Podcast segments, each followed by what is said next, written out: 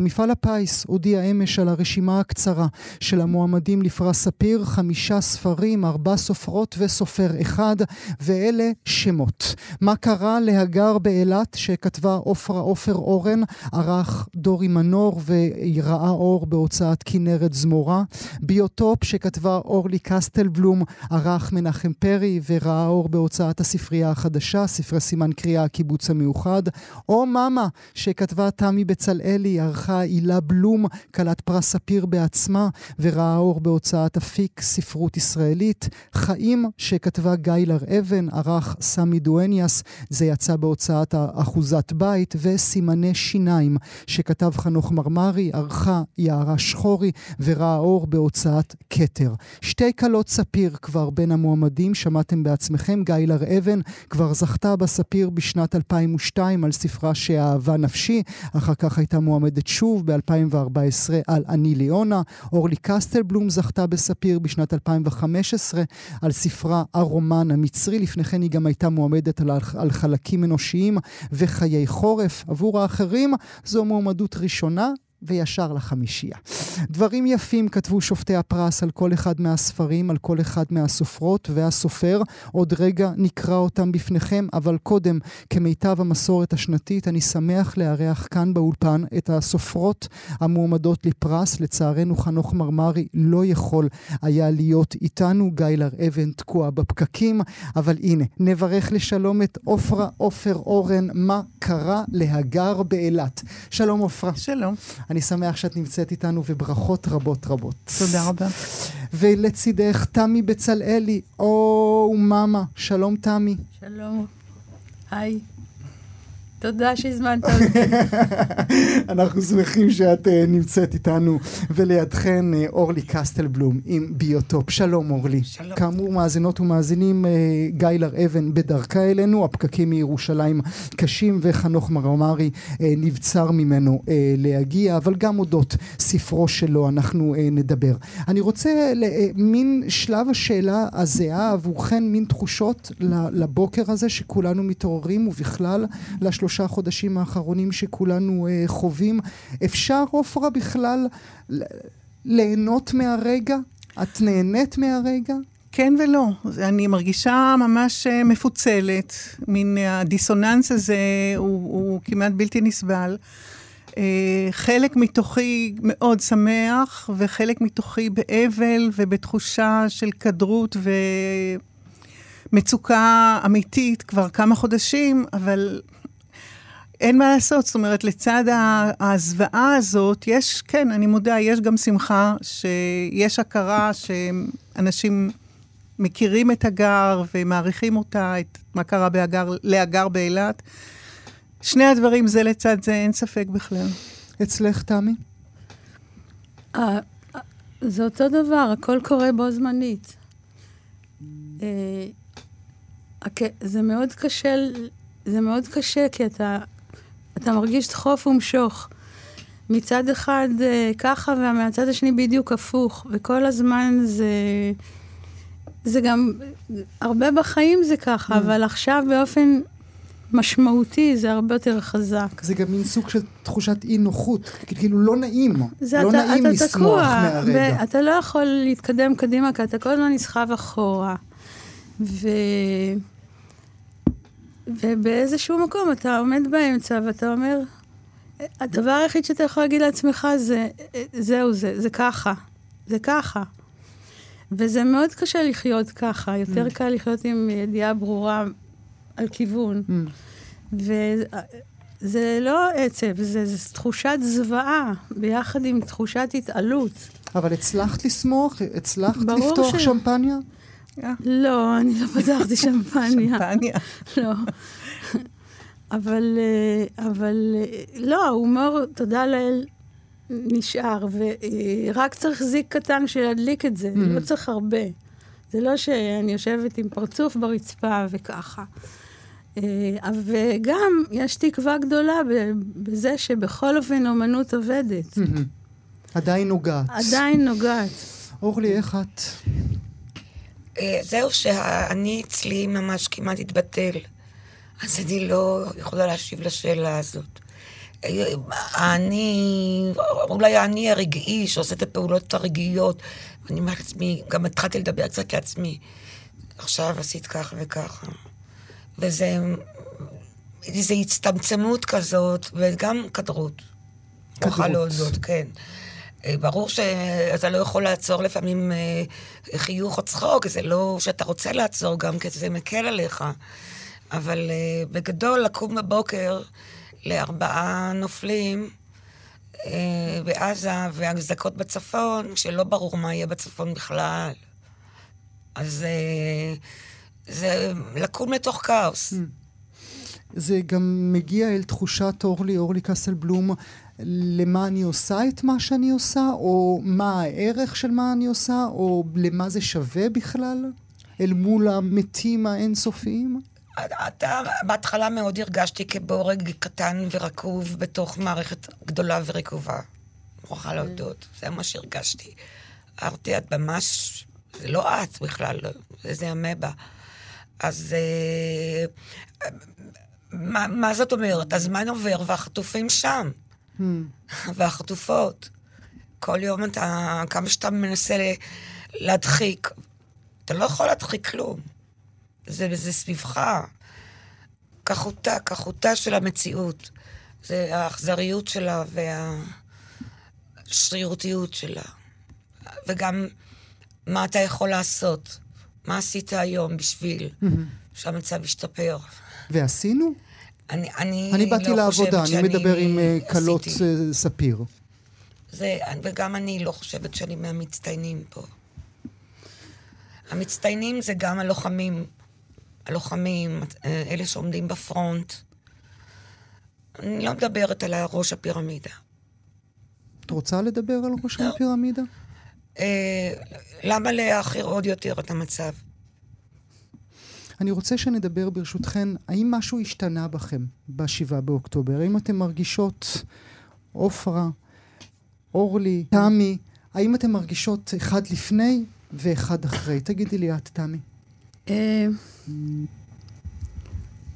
אני תמיד הייתי פטליסטית, ועכשיו אני יודעת שאני צודקת.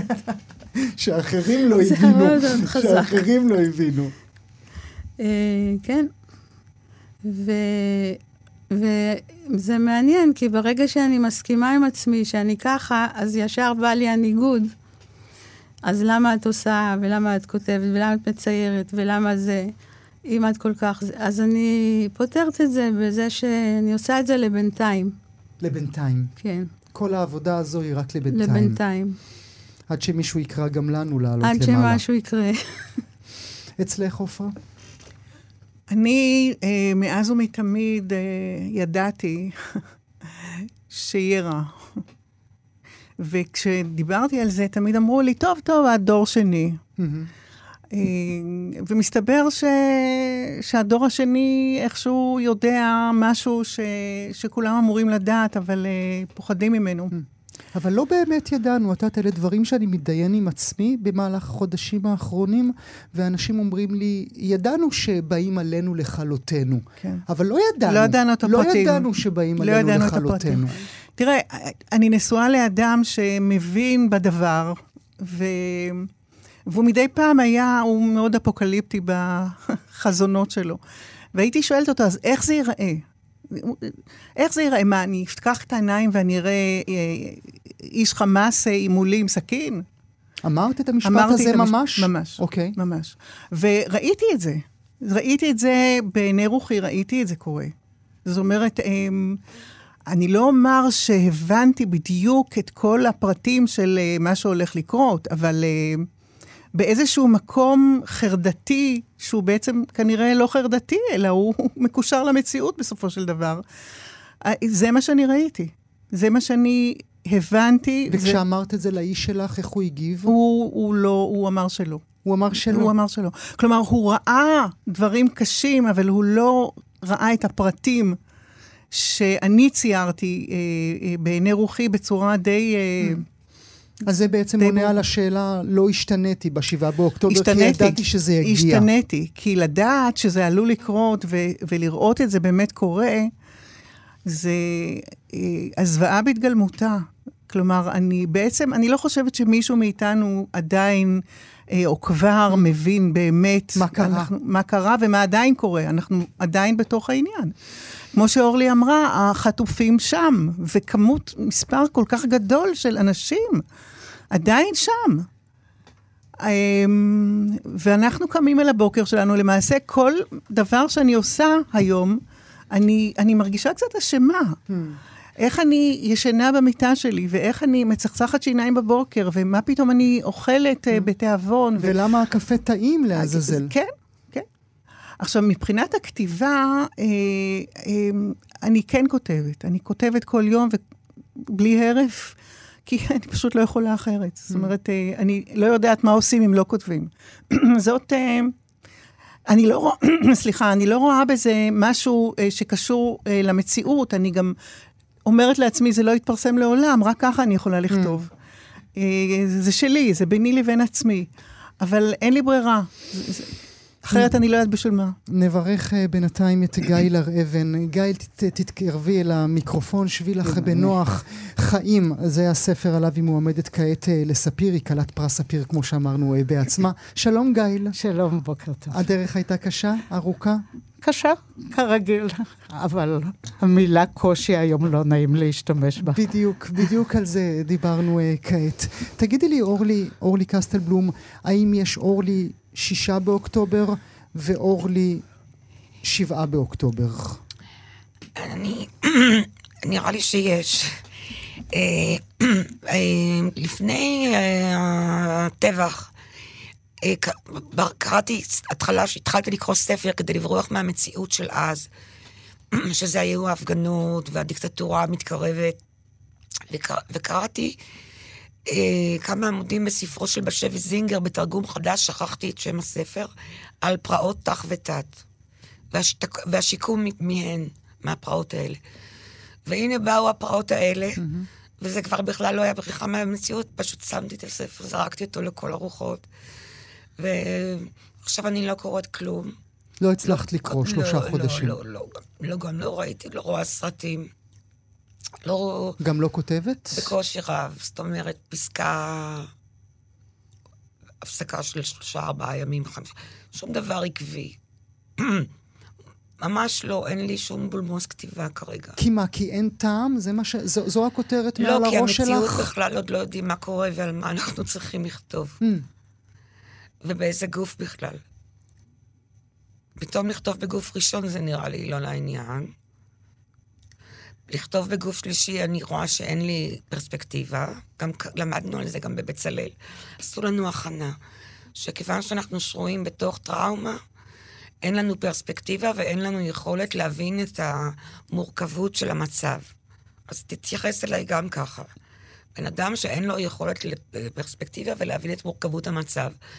אה, כיוון שכך, אני גם לא יכולה לכתוב בגוף שלישי. גוף שני אני לא אוהבת. בכלל מעצבן. זה, זה טוב להספדים, כשמדברים עם המת.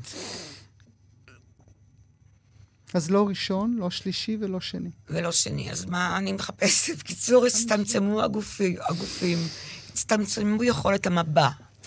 איך זה אצלך, גיל, מאז השבעה באוקטובר? איך את חווה את המציאות בכלל?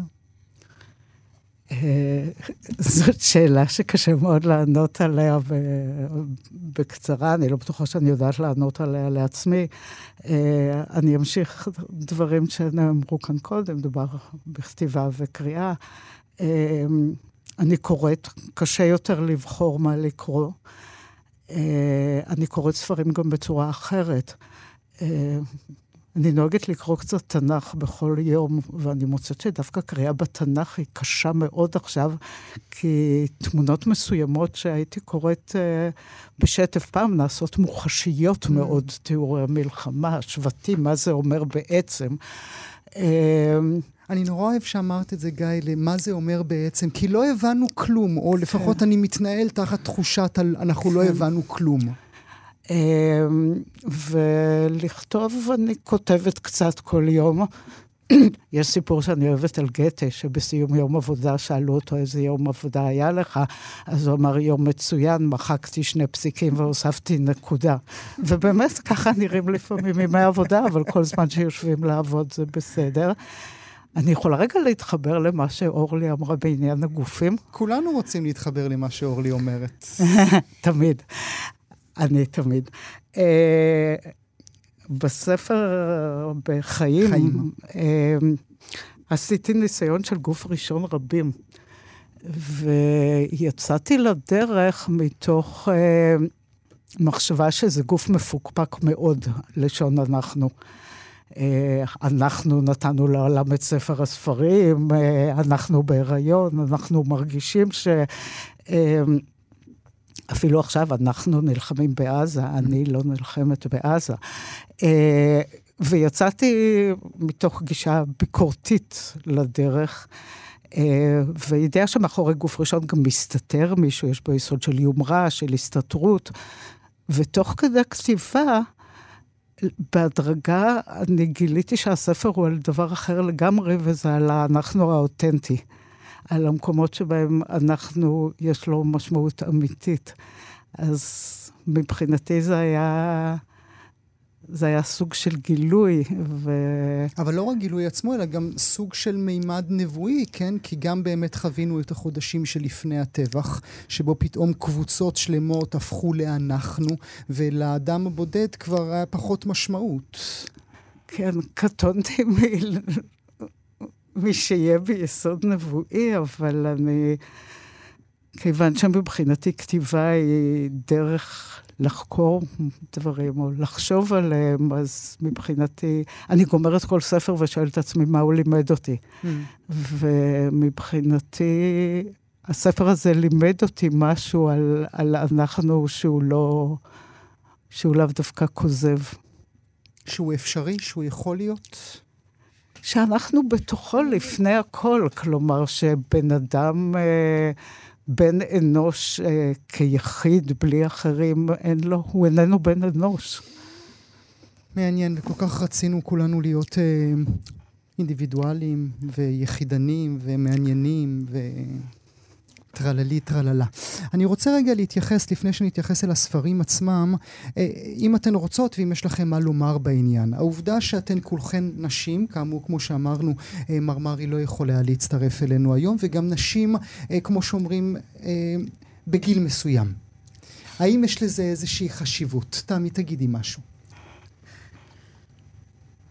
בטח שיש לזה חשיבות. מה, זה ככה? זה, ואנחנו חשובות, אז יש לזה חשיבות. אה, אני לא יודעת אה, להגיד את הדברים הבנאליים, כן, יש לנו, אנחנו, יש לנו גיל וניסיון וחוכמת חיים וכל הדבר הזה, כי באמת באמת הכל, כל מי שחכמה ו, ו, ובעלת ניסיון ויודעת את ה... את ה את ה, מה שאת אומרת, הפרספקטיבות, ומבינה את החיים, אז כשאני בודקת את זה לעומק, זה היה שם כל הזמן. Mm. זה היה גם כשהיא הייתה קטנה. זה לא משנה, זה רק... Uh, אנחנו לא כל, כל כך משנים uh, uh, פנים, כל כך uh, במשך החיים, אנחנו רק נהיות יותר uh, חזקות במה שבמילא כבר היה, היינו. היינו מה שכבר היה שם. שכבר היה שם. ואני אוהבת את זה, אני, אני, אני גם רואה הבדל, בהרבה מאוד אני רואה הבדל בין מה שאני קוראת, אה, בין, אה, בין אנשים צעירים שכותבים לבין אנשים מבוגרים שכותבים. אני מדברת על, ה, על האיכות, על הטובים, על הטובים ש, שבכל... אה, יש הבדל. יש הבדל ב, בשהות, בעומק, ב... באופן שמוותרים על דברים, כי כבר זה כלול. Mm. מבינים כבר מה, מה כלול בכל רגע. המחיקה של שני הפסיקים שגאיל אמרה לנו. משהו כזה, כן, פסיק אחד. כן. פסיק, כל המלחמה הזאת, היא, היא עמדה על פסיק אחד. אם הוא היה שם או לא היה שם, זה היה נורא משמעותי. ו... ואני חושבת שבמבט על, בהתייחס למה שאמרנו, במבט על, שגם כן הוא, אה, הוא נחוץ, הוא נחוץ בשביל לא להיות מותשות ממה שקורה עכשיו, ו- וכאילו, ולהתעמק ב- בשמיכה. בסכלה הזה. ב- כן, אז אנחנו אה, תופסות, אם אנחנו תופסות טיפה מבט על ומסתכלות, אז לכל הדבר הזה יש משמעות, ויש יש תקדימים בהיסטוריה, ואפשר להסתכל על זה, אפשר ל, ל, לנסות ללמוד ממה שהשתנה ומה שלא השתנה, ו, ולחשוב איך, איך זה כן יכול להשתנות. בלי, בלי לחשוב שאנחנו, יש לנו את הכוח לעשות את זה, אבל באופן כללי, באופן ספרותי כזה, כאילו שכותבות, אני מרגישה הרבה פעמים שאני כותבת סוג של מדע בדיוני כל הזמן בראש. איך לפתור את הסיטואציות הנוראות האלה, ש, שבכל העולם, לא רק פה. וב, ובתנ"ך זה המון, המון, המון, המון מהדבר הזה. אונס ו, ורצח ו, ו, וכיבוש ומלחמה ושנאה ו, וחינם ואני לא יודעת מה. איך לפתור את זה? ובחרנו לא ללמוד כנראה. אז זהו, אז כן, ואיך כן אפשר ללמוד? אני לא יודעת, לא פתרתי כלום, אבל לפחות... אני מרגישה שאני מתעסקת בזה המון. אני רוצה שניכנס אל הספרים עצמם. אה, אני אקרא ברשותכם את הדברים היפים ששופטי פרס ספיר אמרו אה, עליכם ועל הספרים שלכם, וגם אבקש מכם אם תואילו לקרוא מתוך אה, הספרים עצמם כדי לתת טעימה למאזינות והמאזינים שלנו.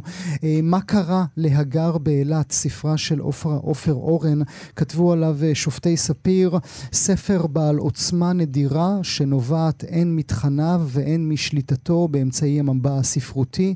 ספר מכאיב, עוצר נשימה וחכם, ששואב את הקוראת ומאתגר תבניות סיפוריות מקובלות בספרות העברית. מחמאות יפות, עניין אותי שהם כתבו דווקא הקוראת. זה, כן. זה, זו ה... הביקורת שכתבו השופטים כן. היחידה שמתייחסת אה, בלשון נקבה כן. אל, ה, אל הכורת שלך בעצם. כן. זה משהו שאת חיה איתו בשלום? אני מקווה שגם קוראים, אבל ב- בכל מקרה אני יודעת שרוב הקוראים הם קוראות, אז כך שזה באמת... כך שזה בסדר. קראי עבורנו ברשותך. כן. אני אקרא את uh, סונטה מספר 62, שהיא חלק מהרצף של בעצם רומן. הפסיעה, המראות, הגלים, התחושה של החול החורק ושברי הצדפים קיימים ואינם קיימים. אין חשש שירתיע אותה, שום פחדים לא צפים. אין בה קול שקורא זהירות, מה שיש לנשים שפוסעות לבדן על החוף. היא אינה עטופה בגופה, היא מוקש שנועד לרטש, לפרק, להדוף. היא מפגש מתנגש, היא האש שתלחש, הפיצוץ שתחוש שאולי יעורר שוב תחושת ממשות שבכל זאת תוכחש. מה יקרה לה? האם עוד תוכל לחבר את עצמה אחרי שנפשה תתפצל? האם יש עוד סיכוי שהגר תינצל? את רוצה לענות על השורה האחרונה? יש סיכוי יש שהגר סיכוי. תינצל? אם יש צדק, יופה מיד. כן, זה כן, כן. שורה של ביאליק. יהיה צדק, יהיה צדק, אבל זה לא, לא צדק שהיא תדע ממנו, וזאת שאלה שאני מאוד מאוד עסוקה בה. האם יש צדק אוניברסלי שמנחם, או שאם הצדק מגיע אה, מאוחר מדי, אה, בעצם אין בו נחמה. ונזכיר, מאזינות ומאזינים, אה, הספר כולו, כמו שהיא אמרה, עופרה עופר אורן, אה, הוא ספר בחרוזים. אתמול שוחחנו... סונטות. סונטות. כן. אתמול שוחחנו כאן בתוכנית עם יושב ראש ועדת הפרס אורן נהרי, שהכריז על, על, עליכן כאן אה, בשידור, והוא דיבר על זה שאפרופו הספר שלך, היו דיונים רבים בתוך, ה, בתוך החברים עצמם. כן. אפשר להכניס את זה בתור ספר פרוזה? זו בכלל שירה? זה ספר סוגה? האם בסוף החליטו שהיא הנה, את מתאימה ואת יכולה... למה דווקא בחרת בסוגה הזאת? אני לא בחרתי בה, היא בחרה בי. Mm. אני התחלתי לכתוב את הסיפור אה, כפרוזה. כפרוזה, וזה לא הלך. זה אפרופו אולי מה שאת אומרת, איזה גוף ואיזה צורה, אז זה לא גוף בכלל, זה, זה משהו אחר לגמרי. אני באותה תקופה הייתי עסוקה, עסקתי בתרגום המכלול הסונטות של שייקספיר. אז הצורה של הסונטו הייתה מאוד, אה, הייתי מיודדת איתה. וכשניסיתי אה, להתחיל לכתוב מאליו, הראשון שראה, אה, הראשון שהבחין בעיה עוזר לטבח, פתאום, פתאום המשקל וה, והצורך ל, למצוא את החרוז המדויק ו, והצורה הזאת המאוד מהודקת, mm-hmm. אפשרה לי, אפשרה לי לכתוב דברים שלא הצלחתי לכתוב אחרת. ואם אנחנו מדברים כמובן הכל אה, לאור המצב שכולנו אה, חוות וחווים, וכל סיפורי האלימות המינית אה, שחוו קורבנות רבים בשבעה באוקטובר, ואלוהים ישמור אנחנו לא יודעות ויודעים, אבל מה קורה שם אה, בשבי בעזה. זה הופך את הקריאה של הספר שלך שעוסק באונס לקריאה אחרת? אני חושבת שפתאום לעומת מה שקרה זה, זה כבר מינורי. זאת mm. אומרת, האונס הזה ש, שמתואר כאן הוא על פתאום... על חוף הים אה, באילת. על חוף הים באילת הוא... יחסית למה שקורה במציאות, זה זה עוד פחות, אה, לא, לא יודעת אם זה פחות נורא, אבל באמת, מה שחווינו, לא אנחנו, אבל אנחנו כעדים, אה, בשבעה באוקטובר, וכנראה שזה עדיין נמשך, זה הרי אין מילים כדי לתאר את הזוועה הזאת. אני לא חושבת שאפשר יהיה אי פעם לתאר אותה, אני לא חושבת שצריך יהיה אי פעם לתאר אותה. אני באמת לא יודעת, אנחנו עדיין בתוך, ה, בתוך העניין. שוחחנו אודות uh, כתבת התחקיר הגדולה כן. שהייתה בניו יורק טיימס על האלימות המינית כן. שחוו uh, קורבנות... Uh, היה קשה אפילו לקרוא את הכתבה, לא חווית את זה בעצמך, אפילו לקרוא את המילים, לא הצלחת לקרוא את המילים. אורלי, נעבור אלייך ברשותך, אורלי קסטלבלום, האם uh, אני אקרא, אני קודם, אני קורא את הדברים היפים שכתבו עלייך שופטי ספיר. בביוטופ הפליאה אורלי קסטלבלום לשרטט פיסה מוגדרת מן המרחב התל אביבי הסואן. הסיפור רווי הומור, נגיעות סאטיריות והשתמעויות פוליטיות. סיומו החמוץ מתוק ממציא לגיבור גאולה שאלה כלשהי ככל שהוא משתחרר מקנייני החומר. אני אשמח אם תקראי עבורנו מעט מן הספר.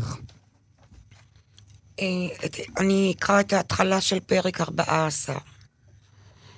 באמצע יוני מתה הקשישה הערירית מקומה שלישית חזית. היא נפחה את נשמתה בחיק הפיליפינית שלה.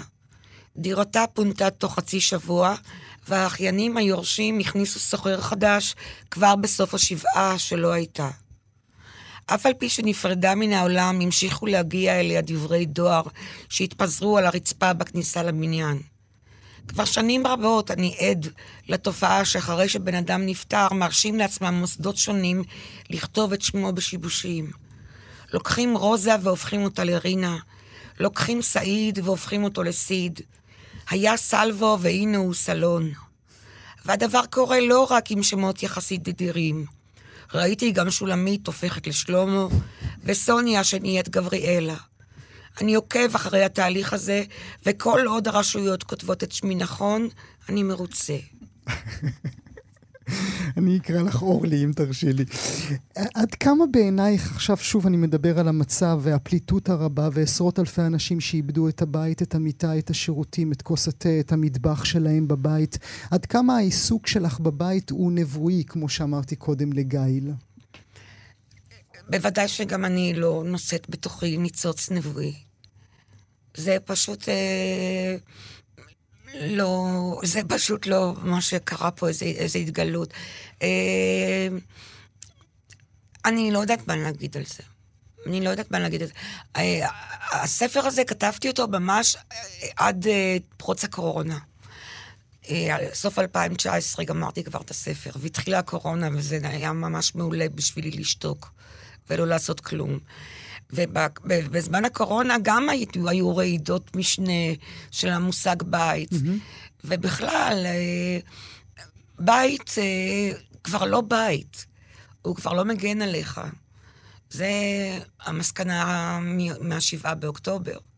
שאין דבר כזה בית, או שאף שהוא, פעם לא יהיה לנו שצריך בית? שצריך לבנות אותו מבטון, וצריך שיהיו מתחתיו מנהרות, שיכניסו למקום אה, אה, סודי, אפילו בעומק של מטר, של 70 מטר. יהושע בן נון, כשהוא כבש את הארץ, הוא גם היה צריך לכבוש את הלמטה.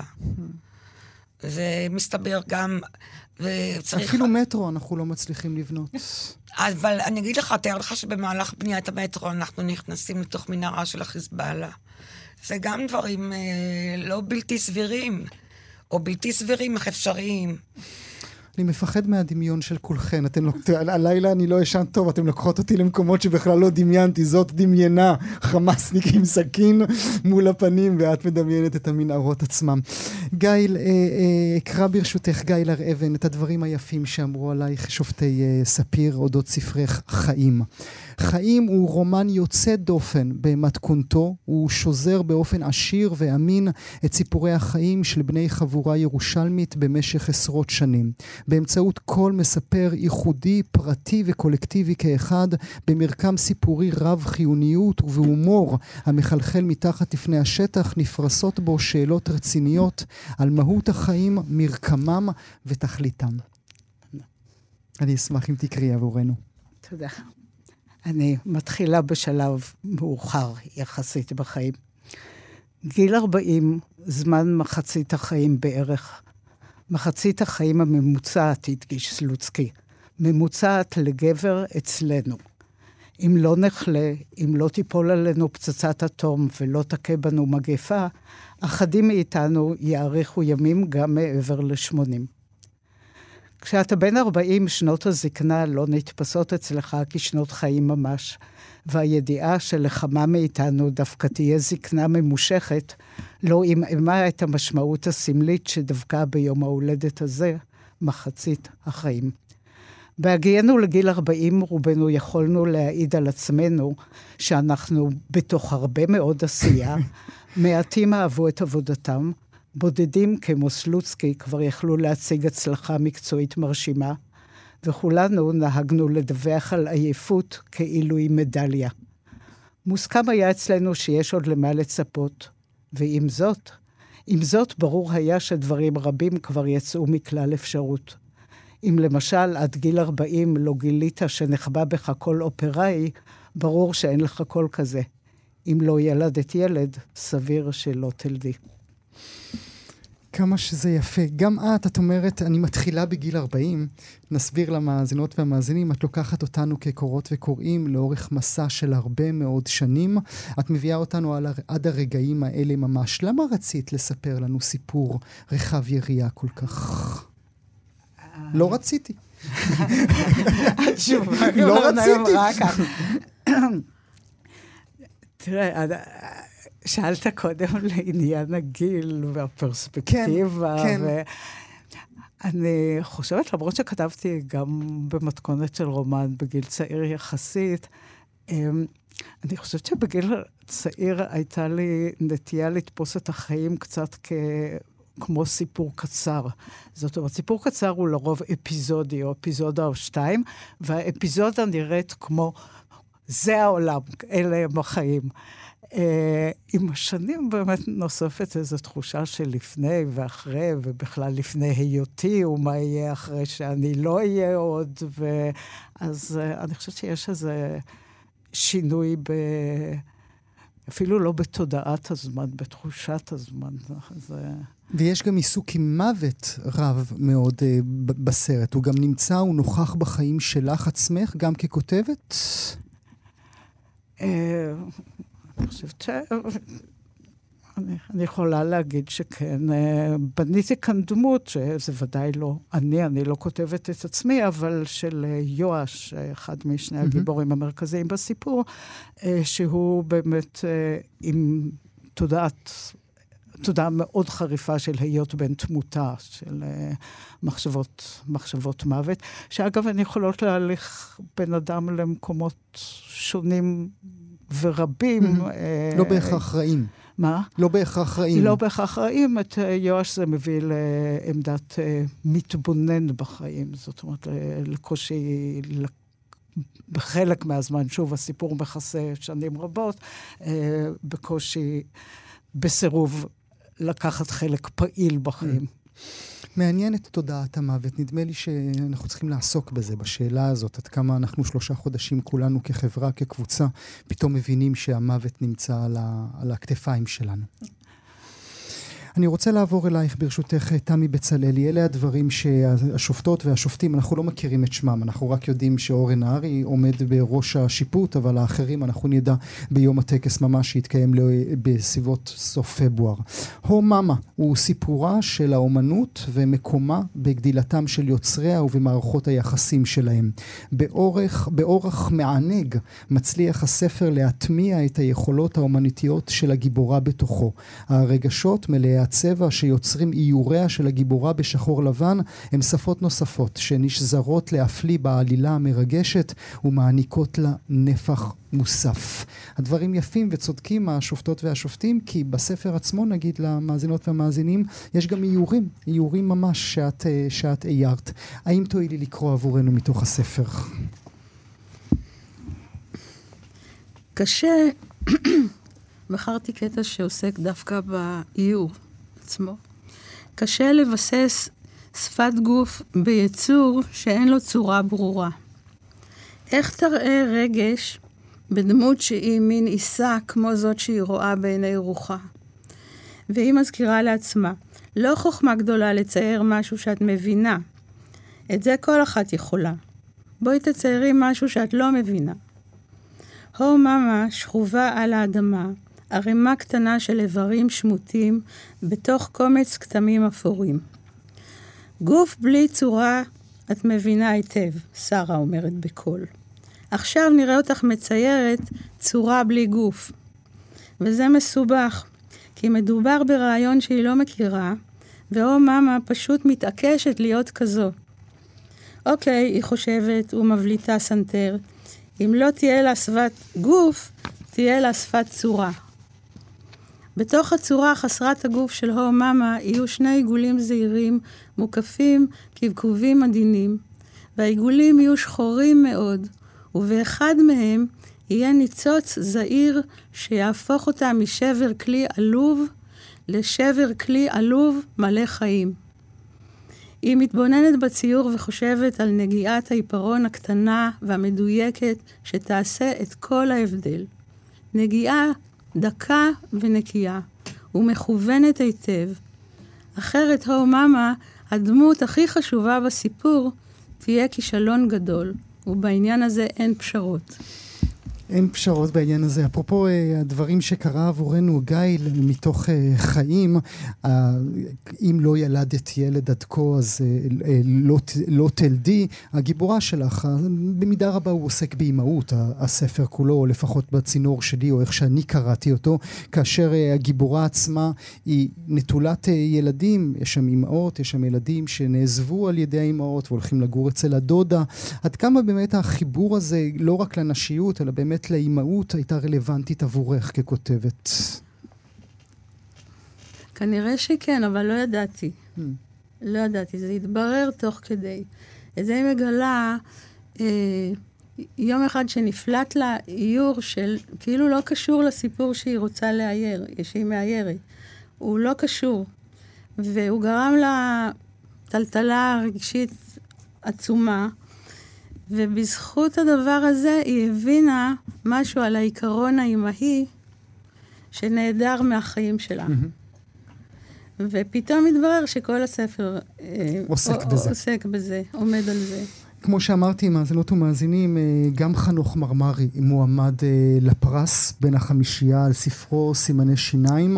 אה, הוא לא יכול היה להיות איתנו, אבל כן ביקשנו ממנו שיקרא עבורנו, יקליט עבורנו קטע מתוך הספר שלו. אז הנה בבקשה, חנוך מרמרי, סימני שיניים. מיליארדי שנים היה אביב מחוץ לעניינים. 49 שנה הסתובב כאן וחי לו משהו. ועכשיו הוא יוצא שוב מהמשחק למיליארד השנים הבאות, והוא עצמו כבר בזבז 13 שנה מכרטיס הכניסה לעולם החיים. כמה עוד נשאר לו בחשבון? אם לא יקבל כבר מחר סרטן בראש, כמו צביקה ההוא, החתיך מהריאלוס, וימות כמוהו תוך חודשיים, קורח, פוזל ונפוח מקורטיזונים, כמה עוד נשאר? אהרון מוכן לחתום על עשרים, תנו לו להגיע לעשרים ואז ללכת. והוא ייקח.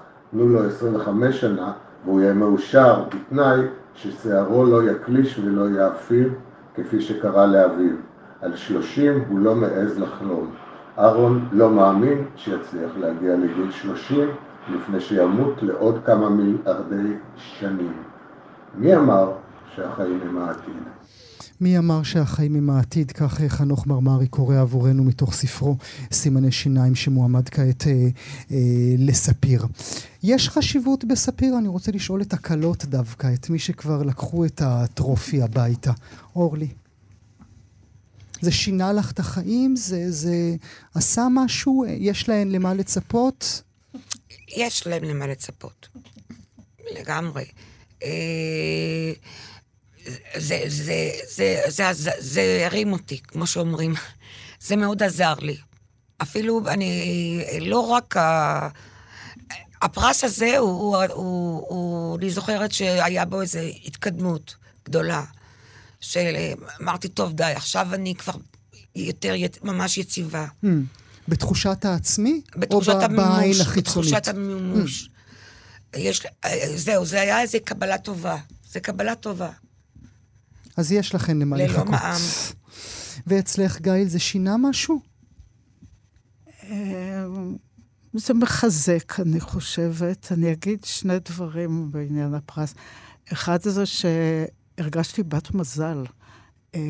אה, כיוון שישבתי גם בלא מעט ועדות שיפוט במהלך החיים, אז ברור לי עד כמה הדברים האלה הם גם עניין של מזל, mm-hmm. הרכב של חבר שופטים, הטעם הספציפי שלהם, הדינמיקה בין השופטים וכולי.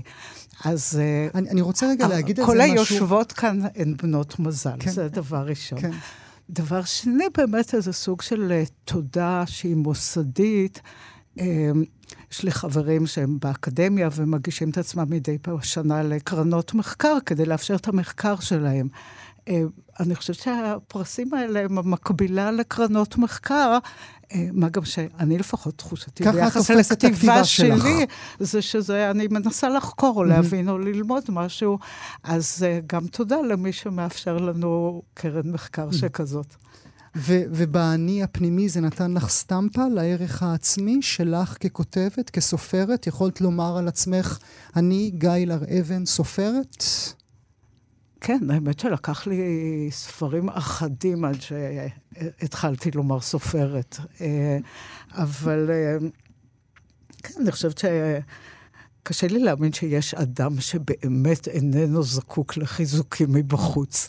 אה, זאת, כאילו, אנחנו זקוקים לזה, כן, זה עוזר. כן. צריך גם uh, לומר, מאזינות ומאזינים, 아, לפני כן, הם מבקשים ממני לומר שבשביל הגילוי הנאות בשיחה הזו, שגם ספר שלי הוגש לפרס ספיר, לא הגעתי אל המעמד של הסופרות המכובדות שנמצאות כאן איתנו כמובן. צריך גם לומר שגוף העבודה שלכם, ואני מוציא אותך מן הכלל, בכלל, תמי, אם את מצליחה, אם סולחת לי גם את חנוך מרמרי, אתן סופרות עם... אם אתן צריכות לסחוב את הספרים שלכם, אתן צריכות שמישהו יעשה את זה אה, עבורכן. אורלי, זה הספר החמישה עשר ביוטופ? כן. חמישה עשר. אה, עופרה שלך? אחד עשר. למרות שכתוב מאחור העשירי, אבל זה אחד עשר. אבל זה האחד עשר. ושלך, גיל? שמונה עשר. זה... אלה נשים שעשו משהו לספרות נכון. העברית. יש איזושהי חשיבות לתת לאנשים שעברו כברת דרך, לא מין כאלה שנצצו לרגע, ואת נוצצת לרגע, צריך להגיד, ואנחנו מקווים שעוד תנצצי, זה השני שלך, נכון, כן. תמי? זה השני שלך. אני רוצה עוד להזכיר אה, מילה אחת, אה, ברשותכם, אודות ה, היצירות שמתקיימות כאן, אבל גם אודות אה, יחסים בין סופרים ועולם הספרות בכלל. אתן מכירות? אתן חברות? אתן מפטפטות? אתן יושבות לקפה? אה, אני מכירה את עופרה משנות ה-80 המאוחרות. און אה, אוף, אבל היו לנו איזה 20 שנה מדהימות. שאפילו הצלחנו לצחוק אחרי תשע בערב, למרות שהבעלים שלנו לא הרשו לנו. היה אסור אחרי תשע. עופרה כבר תשע, מה את עוד צוחקת? היה אסור לך לצחוק. היה אסור לנו לצחוק אחרי תשע. כאילו זה נחשב למשהו חריג. לא, בצחוק, גם לזה בבדיחות הדעת. לא, זה לא מצחיק את עופרה בכלל. היה לא, אסור לה לצחוק אחרי תשע. ננזפתי. ננזפתי, אם צחקתי. אבל היינו במצב כזה, אורלי ואני, שהיינו מטלפנות זו לזו, וכבר לא היה לנו על מה לדבר. היינו שותקות. כי דיברנו כל כך הרבה, שפשוט היינו שותקות ביחד ותולות כביסה. כן. וזה נשאר עד היום, או שנעצרתם לא, באיזשהו שלב והייתם מתחברות פה עכשיו אצלי באולפן? בדיוק ככה. נעצר והנה אנחנו מתחברות. התחברנו כבר, כשאני, כשיצאה הרשימה הארוכה, התקשרתי לברך את עופרה, וזכרתי את המספר שלה הקווי בעל פה. וזה אותו מספר. אותו מספר אותו עדיין מספר, היום. כן. אבל הנייד, שכחתי אותו. עכשיו כבר יש לי אותו מחדש. נפתח הציר. יש חשיבות בעינייך, גיא, לחברות הספרותית? מאוד, אני חושבת שבהקשר הזה גם חברותה זאת בדיוק המילה הנכונה. אה, או נאמר ככה, הסופר זקוק לבני שיח שהם אה, בעלי מלאכה, שאפשר לדון איתם בסוגיות ש- שהן סוגיות של מלאכה. אה, ויש לי כאלה. אה, מה שסופר לא צריך, או צריך להיזהר ממנו מאוד, זה מקליקה. זאת אומרת שקליקות ספרותיות זה דבר מומלץ פחות. אבל מספרים. שקליקות ספרותיות מביאות פרסים, לא? מוטב לשלם את המחיר של פחות פרסים ולא לשלם את המחירים שקליקה דורשת. אנחנו נצטרך להתדיין על זה פעם, גיא, בשידור, כן? אל מול, אל מול העולם אה, כולו. אצלך, אה, עופרה, יש לך מליה? האמת שלא. האמת שלא. אין, אין אה, מיליה, אבל יש סביבי אנשים קרובים שהם מאוד מאוד ספרותיים והם מאוד מאוד אה, עורכים. אה, קודם כל האיש שלי, שהוא במקצועו עורך, ואין מילה שאני כותבת שלא עוברת אה, את הבקרה שלו. אני גם, יש לי בלוג ספרותי, סופרת ספרים, שכל אה, רשומה שאני מפרסמת זה רק אחרי שהוא משחרר אותה. ומעיר. אז מהבחינה הזאת הוא צמוד אליי, ו- ו- והוא המיליה, והוא עושה את מה שאני צריכה יחד איתו. ויש לי כמה ידידים קרובים שהם אמנם לא מתוך העולם הספרות, אבל הם אנשים שמאוד מאוד uh, מבינים ועוזרים לי ועורכים אותי אפילו, ורם ראובן שנמצא עכשיו באוסלו, והיה הראשון שקרא את uh, הגר, ועוד Hmm. לפני דורי אפילו, והעיר את הערותיו, ואני מודה לו אפילו בספר. אם הוא באוסלו, אז שיביא איזה הסכם כבר, על כן. הדרך. אצלך, אה, תמי? אני- יש לי, יש לי כמה חברות שאני מאוד אוהבת, וחלקן גם כותבות. ו... וזה נורא, וזה מאוד כיף, זה טוב מאוד, באמת. אה, אני לא שייכת לקליקות, אני תמיד הייתי כזאת אאוטסיידרית, ו... וגם העיסוק שלי ב... הוא, הוא מאוד אינטימי באומנות. כאילו, אני ב... הרבה יותר ציירתי בחיים, או איירתי מאשר כתבתי. אז... אה, וזה, וזה עיסוק יותר אישי. את, את עם הספר שאת עושה, ואת בשעות שלך, ואת שומעת אה, פודקאסטים בינתיים, או מוזיקה בינתיים. זה לא בדיוק... אה, אבל אה, אני בן אדם שמאוד משתף. זאת אומרת, אני מאוד משתפת. אני כותבת שני משפטים, לפעמים אני שולחת אותם תכף. מה את אומרת על זה? יותר מדי, כאילו...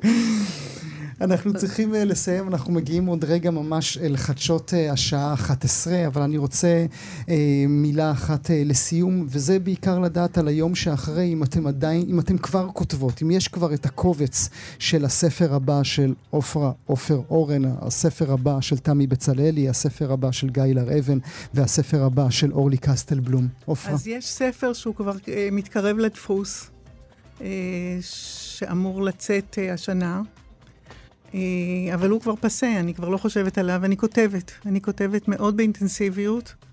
אה, שוב משהו בסונטות, Mm. אבל הפעם סיפורים, והמשקל שונה, ואני מאוד בתוך זה. אה, אני לא יודעת מה לעשות אם אני לא כותבת. תמי? אה, אני כותבת, כן, יש לי ספר כמעט מוכן, אבל באופן כללי אני קצת תקועה.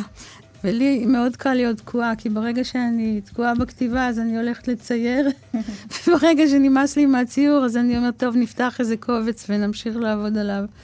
אמ, איכשהו זה, אני מקווה שזה יצא, ועכשיו יש את כל התקופה הזאת, הנאחסית, כן. אז כל הזמן אני, ו, ו, ואני גם בגיל כזה שכל הזמן יש לי לחץ, על, אני כבר בת 70, כל הזמן מרגישה שאין לי עוד הרבה זמן ל- להתברבר, ו...